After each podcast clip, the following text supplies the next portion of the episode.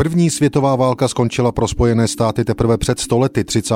dubna 1921. Americký senát odhlasoval rezoluci senátora za Pensylvánii Philandera Knoxe a vyhlásil tak konec válečného stavu s Německem. Ten začal o čtyři roky dříve 6. dubna 1917. Faktický konec bojů ovšem přineslo příměří z 11. listopadu 1918.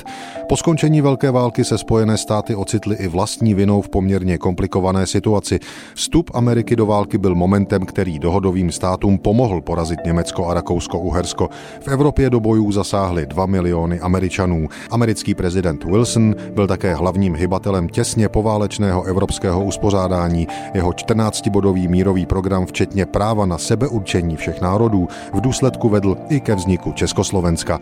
Na válečné příměří z 11. listopadu 1918 navázala i Wilsonova mírová vyjednávání v Paříži, která později v létě 1919 vyústila vyústila v podpis Versajské mírové smlouvy. Její součástí byl ale předpoklad existence společnosti národů a právě proti ní se v americké politice začal zdvíhat stále silnější odpor. Senátoři nakonec Versajskou mírovou smlouvu neschválili a Spojené státy už s novým prezidentem Hardingem se na dlouhá léta vraceli k neutralitě a izolacionismu. Jenže kvůli tomu všemu paradoxně stále existoval válečný stav mezi Washingtonem a Berlínem a pochopitelně z mnoha praktických důvodů to vadilo.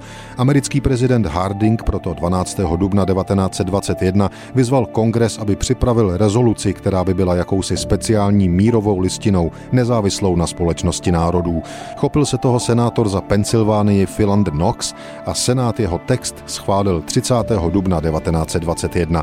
Ten den tedy de facto skončilo válečné nepřátelství Spojených států s Německem. Kongres totéž schválil 1. července 1921 a o den později de jure válku s Německem ukončil podpisem listiny prezident Harding musel kvůli tomu na chvíli přerušit svoji partii golfu.